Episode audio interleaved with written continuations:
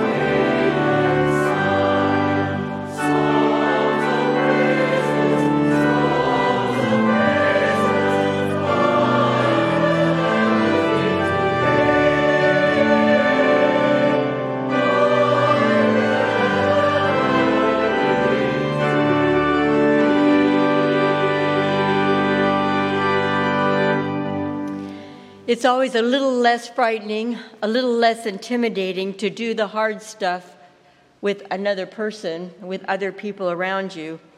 Confession is hard stuff. It's admitting that we are not now or, or ever have been perfect and that we need forgiveness. So let's come before God and do the hard stuff together. Let's confess before God. Oh God, who alone can probe the depths of the heart.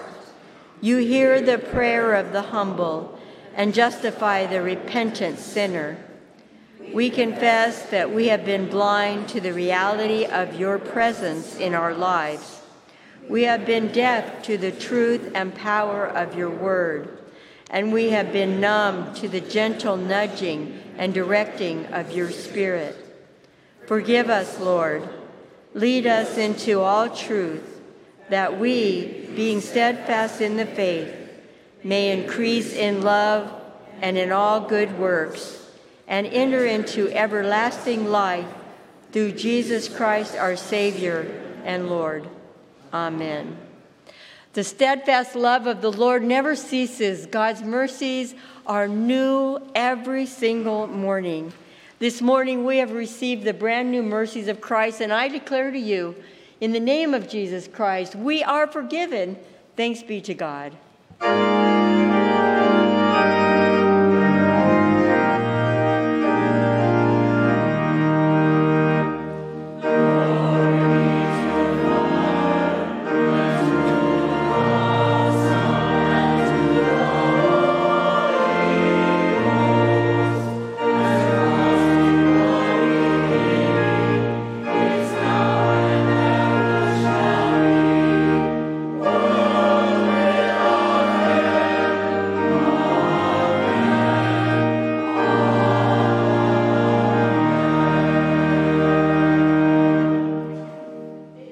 Christ be with you.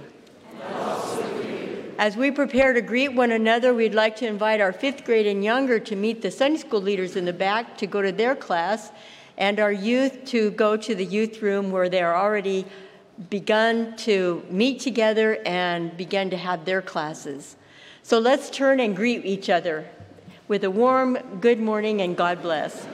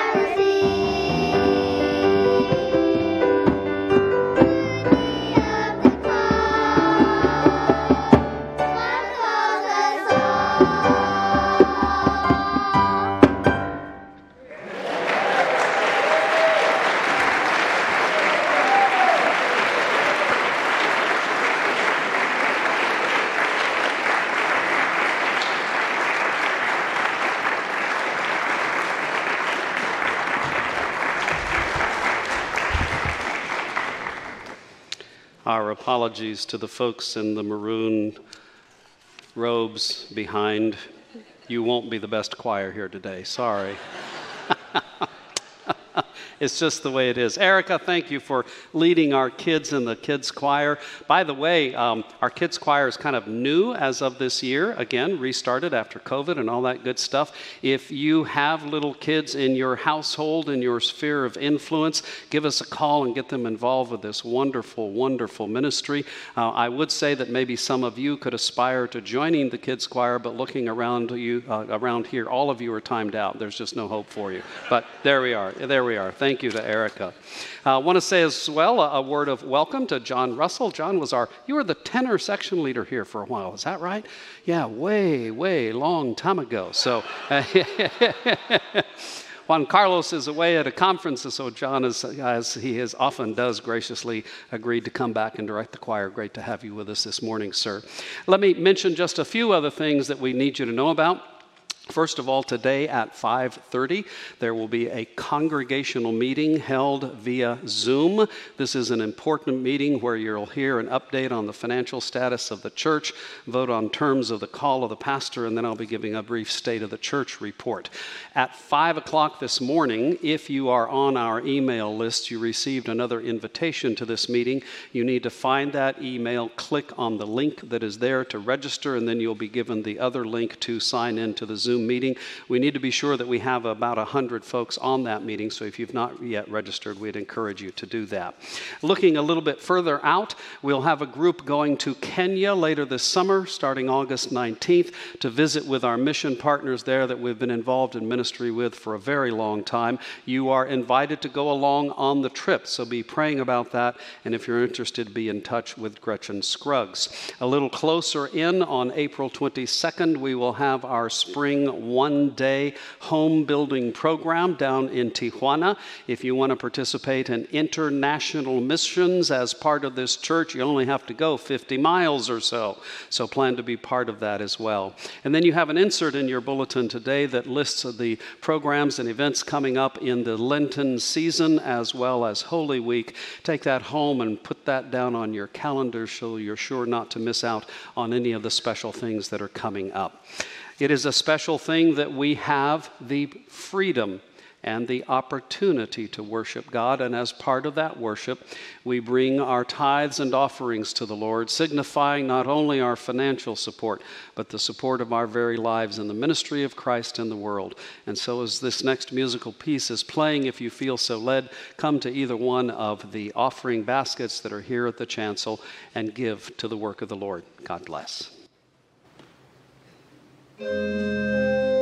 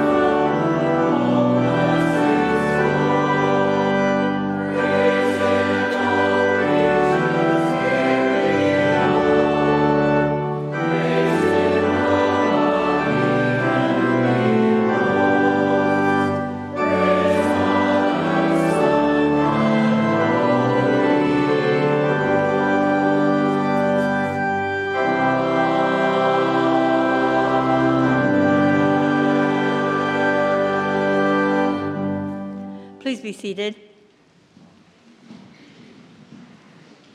When we come to a time of prayer with God, it's good practice to just take a moment and breathe deep. Let go of everything that you've been holding tight to, just for a little bit, so that we can come into God's presence free, free space to listen and to be attended to by God's Spirit. Let's go to God in prayer. Intimate God, we know your breath so well. When you exhaled, we began our living, and we count our heartbeats by the rhythm of your grace. Come near to us, Lord, and ease our ache to belong. It's not enough to strive, it's not enough to seek, it's not enough to explore. We want to belong. We want to belong, Lord, to you. We want to plant our roots in the soil of your mercy and feel the living water soak into our memories.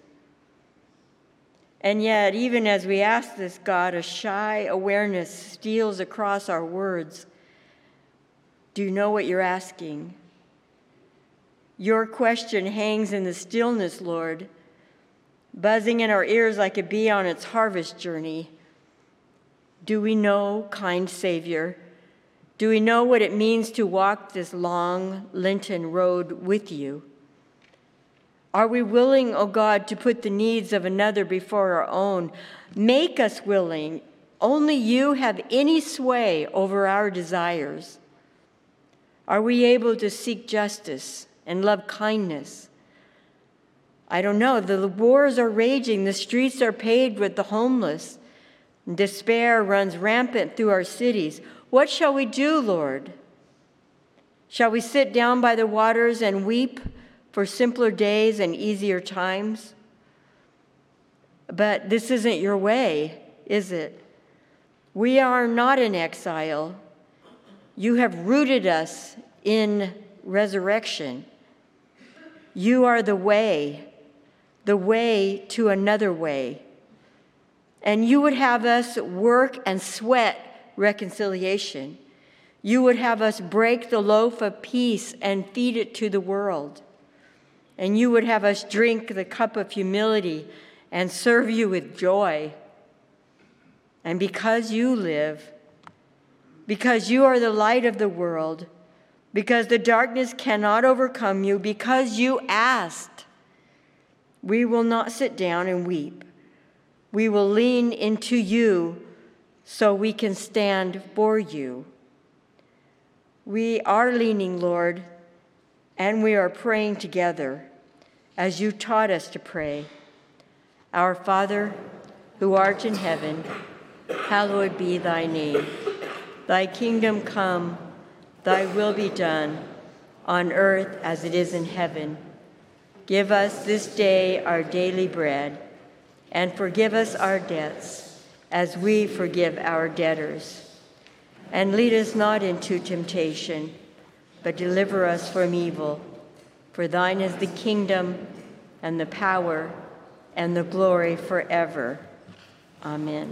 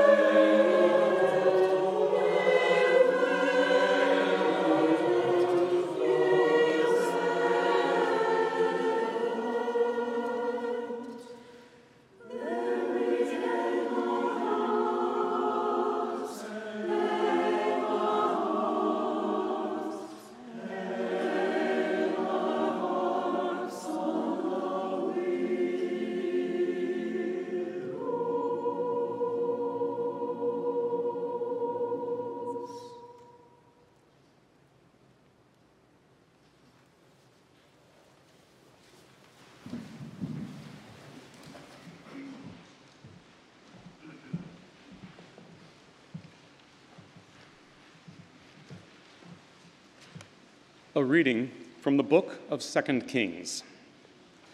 At that time, the servants of King Nebuchadnezzar of Babylon came up to Jerusalem, and the city was besieged. King Nebuchadnezzar of Babylon came to the city while his servants were besieging it. King Jehoiakim of Judah gave himself up to the king of Babylon, himself, his mother, his servants, his officers, and his palace officials. The king of Babylon took him prisoner in the eighth year of his reign. He carried off all the treasures of the house of the Lord and the treasures of the king's house. He cut to pieces the vessels of gold of, in the temple of the Lord, which King Solomon of Israel had made. All this as the Lord had foretold. He carried away all Jerusalem, all the officials, all the warriors, 10,000 captives, all the artisans, and the smiths. No one remained except the poorest people of the land. He carried away Jehoiakim to Babylon. The king's mother, the king's wives, his officials, and the elite of the land he took into captivity from Jerusalem to Babylon. The king of Babylon brought captive to Babylon the, all the men of valor, valor 7,000, the artisans and the smiths, 1,000, all of them strong and fit for war. The king of Babylon made Mattaniah, Jeho- Jehoiakim's uncle, king in his place and changed his name to Zedekiah. Now, reading from Psalm 137. By the rivers of Babylon, there we sat down, and there we wept when we remembered Zion. On the willows there we hung up our harps, for there our captors asked us for songs, and our tormentors asked us for mirth, saying, Sing us one of the songs of Zion. But how can we sing the Lord's song in a foreign land? If I forget you, O Jerusalem, let my right hand wither. Let my tongue cling to the roof of my mouth if I do not remember you, if I do not set Jerusalem above my highest joy. And here is a reading from the book of the prophet Isaiah. Seek the Lord while he may be found, call upon him while he is near.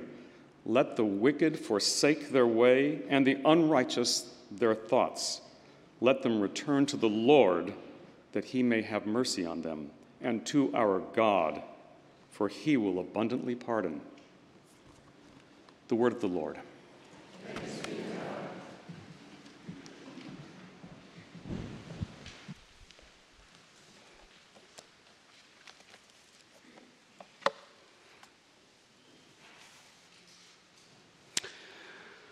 One of the reasons that I love the scriptures, and one of the reasons that I continue to study every day and grow every day, and in fact, one of the reasons that you may love the scriptures and continue to study every day is because they are so honest about real life. What do I mean by that? There are some in the broader family of Christian faith who believe that the only message of the Gospels is about being happy, being successful in the way that the world thinks of success.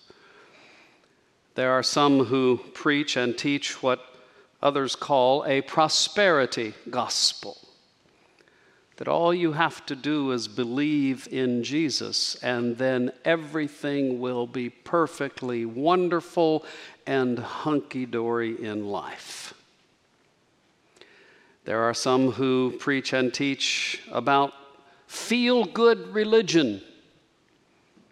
That once you accept Christ into your life, you will always be at peace, always be happy. And yet, real life is not so simple.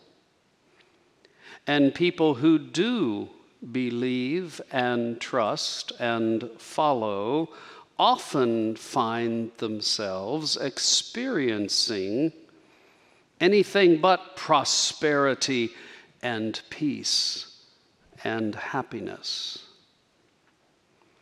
When you read the Bible, the whole Bible, not just your favorite parts, not just the parts that are easy to memorize or make you feel good. When you read the whole Bible, what you find there is heartache, failure, violence, betrayal, defeat, destruction, and even death. In short, you will find everything common to human life the bad along with the good. I'm sorry if you came here today expecting to feel better about everything all at once. Scripture is serious about the serious things of life. And it's only when you and I have been serious, when you and I have been honest and candid about the pain and suffering of life, only when we have fully examined and experienced the bad news of life, that we then finally can understand and believe and fully experience the good news of Jesus Christ. Yes, there is good news, but you cannot skip immediately to the good news without first going through the bad. And so today, on this first Sunday in Lent, if you hang with us, we will spend every Sunday, including Easter, thinking about the bad news of life, thinking carefully, honestly, fearlessly, even, about the way that we sinful human beings tend to mess it all up for ourselves. Only when we do that, only when we go through this journey of Lent, are we fully able then to wake on that morning when the news of resurrection is told. Today, we're beginning a new series of sermons about exile. That's what everybody loves to talk about, isn't it? Exile. Put that in the title of your self help book, and it will stay on the shelves like hotcakes. but let's talk about exile. Let's do so by getting a sense of the broad history of Israel as told in the Old Testament. That history, of course, begins with the creation. There's nothing to talk about unless there's the creation. The history continues as God comes to a certain man, a certain people, and says, You're going to be my people so that you can be an example to all people. Those people end up in slavery for hundreds of years, but then they are delivered to freedom through the Exodus. They go to a new homeland, the promised land, where they become a prosperous and powerful nation. But it doesn't last long. Eventually, they are attacked by other nations, other empires and eventually they are destroyed, and most of the people of the nation are taken to exile. That's the broad overview of the history of Israel.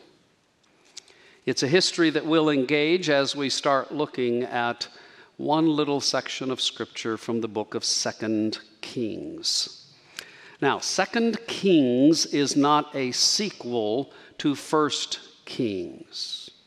First and Second Kings tell the story of the history of Israel. The only reason there's a Second Kings is because the book was so long, it created such a huge scroll that they cut the scroll in half so they could carry it around. Hence, you had first and second Kings.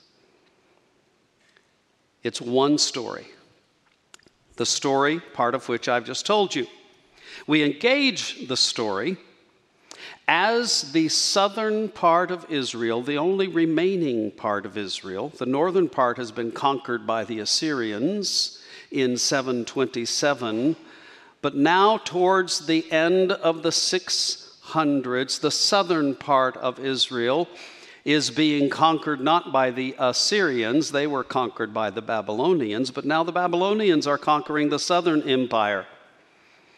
They have surrounded Jerusalem, they have besieged Jerusalem, they have taken over the city of Jerusalem.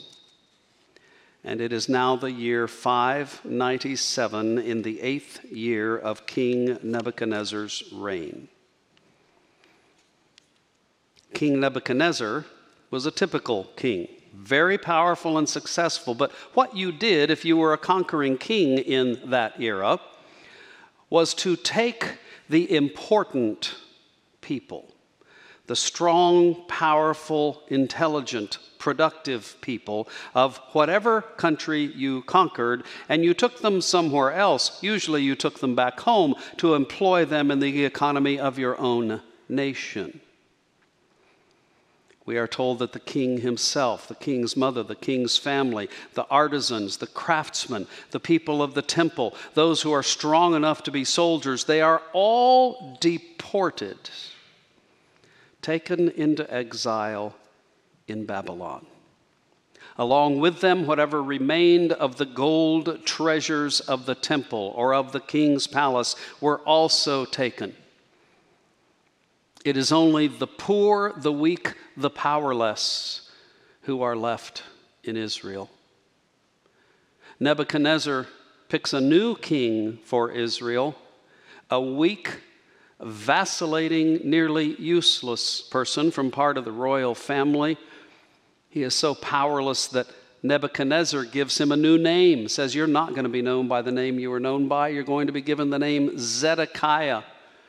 The name Zedekiah means the righteousness of Yahweh. Nebuchadnezzar was poking fun at the Israelite people whom he had just conquered, poking fun and saying, Your righteous God has no power, he's not worth anything, and neither are you. This was the first deportation, the beginning of what is called the Babylonian exile. If you've hung around church at all, you have heard about the Babylonian exile. This is it.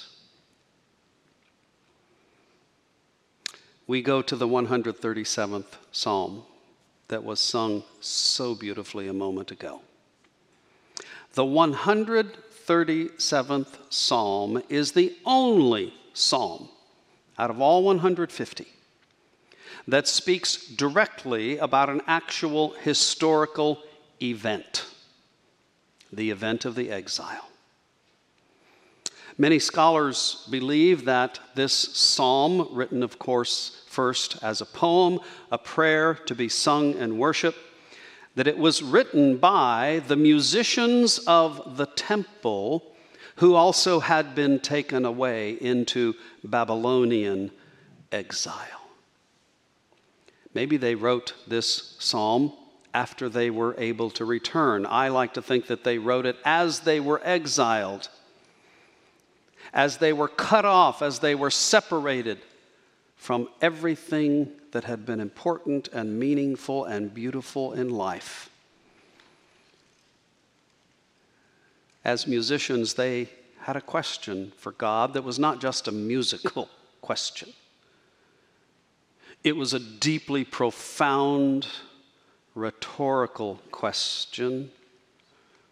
How can we sing the Lord's song in a foreign land? It is by the rivers of Babylon, the Tigris, the Euphrates, that we sit down and weep because we're not sure if the Lord is here with us? How can we sing the Lord's song? This psalm is a psalm of lament. There's not a one of us here who likes to lament. But if we're honest, we must. We must engage in the grief and the sorrow and the pain and the suffering of the world. If we try to hide it, if we try to put it away, it destroys us from the inside. This is a psalm of depression, of anger, of tears, but it's also a psalm of remembering. We remember what it was like and we wonder if it will ever be as good again. We remember so that we will not forget, and so that one day we might have hope again that God will be with us again. This psalm has sometimes been called the Song of Two Cities Babylon Babylon was one of the largest cities of the ancient world. It was wealthy, it was powerful. Many of the treasures of Babylon have been taken from that city and now reside in museums in Western Europe. It was the home of the famous Hanging Gardens of Babylon. Babylon, in the modern day, still exists as a ruined city south of Baghdad.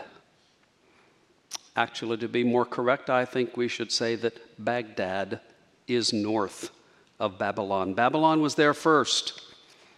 Babylon has come to represent, for people of the Judeo Christian tradition, everything about the world without God. Babylon. And then, of course, there's Jerusalem. We know about Jerusalem. Babylon doesn't exist anymore as a place, but dear Jerusalem, besieged Jerusalem, taken over again and again and again, conquered and pillared, pilloried and destroyed, people killed, people raped, people murdered, people ripped from their families. That's the history of the city of Jerusalem. But it isn't it interesting that Jerusalem is still here? And so the psalm presents before us two of the hard realities of life. This sense that, that we can be cut off from God, taken away from everything that is dear to us in life that leads us only into tears and suffering and sorrow, the lament of life. And then the other reality of remembering, remembering how good it once was. It's not just nostalgia. It is remembering what we once had that was good that we have no more, but maybe one day we hope to have again. Well, I would propose to you, and that's one of the reasons we're going to think about exile for several weeks now. I would propose to you that the issues and the questions and the challenges of the exile have an awful lot to teach you and me about matters of real life and matters of our real relationship with God, matters of the spiritual life the life that you and I are interested in because we're interested in following Jesus. So here's one of the first questions that the fact of the historical exile of the people of Israel raises for us. Is God everywhere? Or is God only where things are going well? In the ancient world, people believed in many gods, and they believed that gods were regional gods. There was no single God who was powerful enough to be God of everything, and so God was God of this city or that town, God of this valley or that mountaintop. As you traveled far away from the place where your God was, you were going to encounter other gods, and you were not at all sure that they were benevolent and kind, and so travel was a dangerous thing. The people of Israel had been taken several hundred miles from where they knew their God was, but they were only beginning to learn the truth that their God was already where they were going. It's something that you and I take for granted now as an article of faith. But if the entire human culture has believed that there is no such thing as one single, all powerful God, then you can understand their fear, their concern, their misery at wondering if the God who had cared for them might be able also to care for them in this strange place. But the people of Israel began to learn and then began to teach the whole world that there is only one God, that this God is everywhere, and that He exists even in the experience of exile. There's another truth that we can learn. It is the truth that certain places and people and customs and culture are important, even vital to maintaining, to learning, to exercising and practicing our faith. Think about this. The people of Israel had been taken away from their temple. Their priests were no longer allowed even to sing, perhaps.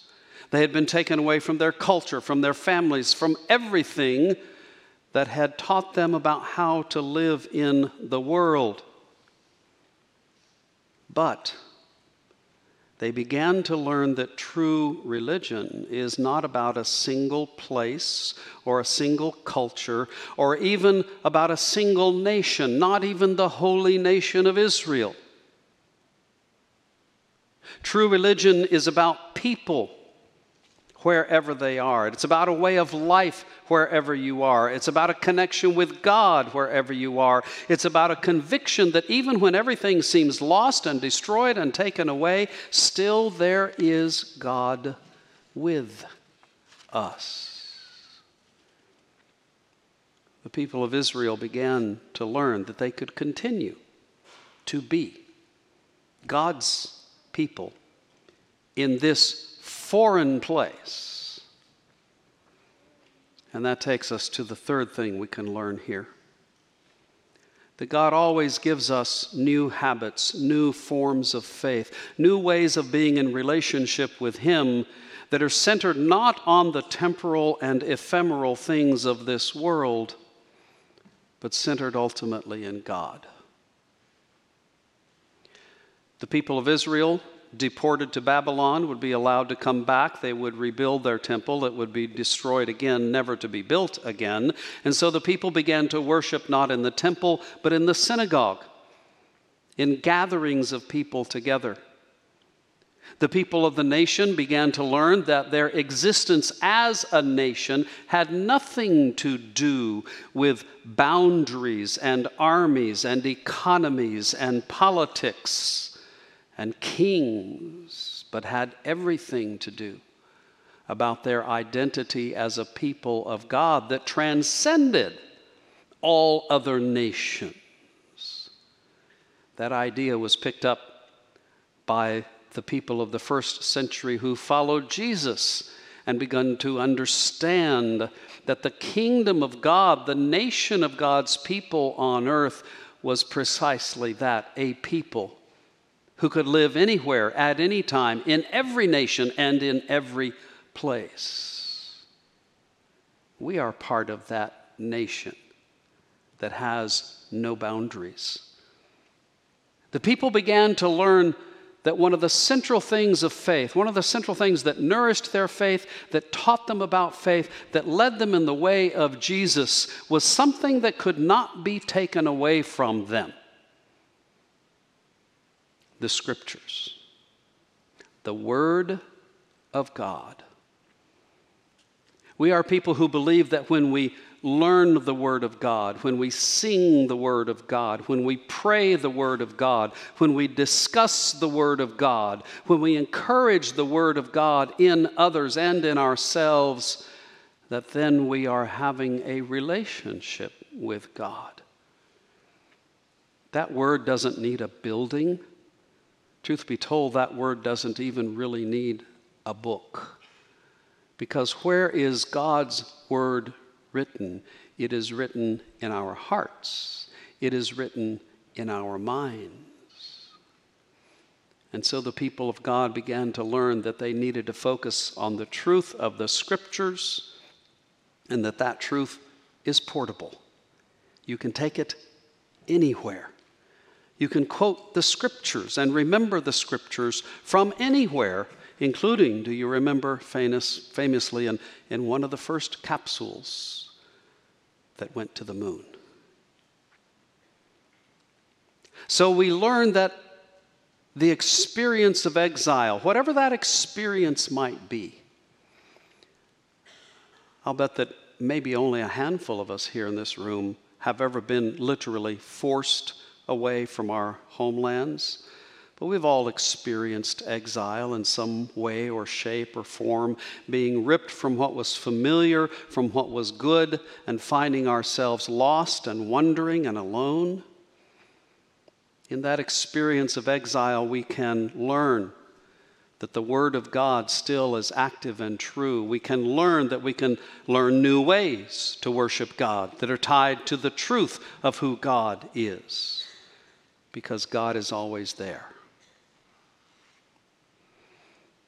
As I've been preparing this series of sermons, not only have I been singing that song over and over in my head again that my college youth group sang incessantly by the rivers of Babylon, there we sat down and wept. But I've also been thinking about an old friend named Ben Weir and one of his associates named Lawrence Jenco. Does the name Ben Weir mean anything to you at all? I see a couple of heads nodding. Ben Weir was actually the Reverend Ben Weir, Presbyterian minister and missionary into the Middle East in Lebanon. Lawrence Jenco was actually Father Lawrence Jenco, Roman Catholic priest and missionary in Lebanon. In 1984, they were kidnapped by Islamic Jihad terrorists and they were held captive for 18 months. I met Ben when he was released and came back to this country and spoke about his experience. One of the stories that Ben told has always stuck in my heart. Not long after they had been captured, when they were worried about whether or not they would even be allowed to live, Ben and Lawrence were in the same cell together, and Lawrence said, We need to celebrate the Lord's Supper together because the Lord still is with us. And Ben said, That's a great idea. So somehow or other they found, I don't think they found any wine. I don't remember what they had. Might have just been water, might have been that liquid yogurt that you drink in the Middle East. They found some kind of bread, probably pita bread. And Father Lawrence said to Ben, You start. And Ben said, I don't have my book. I don't know what to say. and Father Lawrence said, You Protestants. he had it all memorized. He led them in saying and performing the Lord's Supper together. I suppose all they would have needed was a rabbi, and you might have been able to make a joke out about this, right? But what a beautiful story. A story that tells us no matter where you are, no matter what the circumstance of life, that the community of God's people can celebrate God's presence by remembering Him, by worshiping Him, by telling the stories of faith again, by participating in the sacrament of Jesus' sacrifice and presence with us again. Some of you may have actually experienced literal exile. Some of you may feel that you are in exile now. But one of the great lessons we learn after we have lived through the pain of the exile is that even through that pain, God is there. That is why the prophet Isaiah would write these words Seek the Lord while he may be found, call upon him while he is near, and let them return to the Lord that he may have mercy on them. No matter where you are, even lost in a foreign land, God has not lost you. Seek the Lord, and he will have mercy on you today and always. Amen.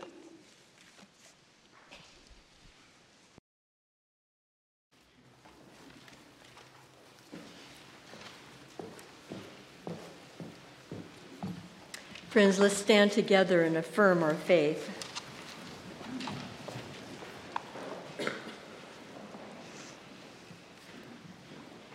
Who will separate us from the love of Christ? Will hardship or distress, or persecution or famine, or nakedness or peril or sword? No. In all of these things we are more than conquerors through him who loved us. For I am convinced that neither death nor life, nor angels nor rulers, nor things present nor things to come, nor powers, not height nor depth, nor anything else in all creation will be able to separate us from the love of God in Christ Jesus our Lord.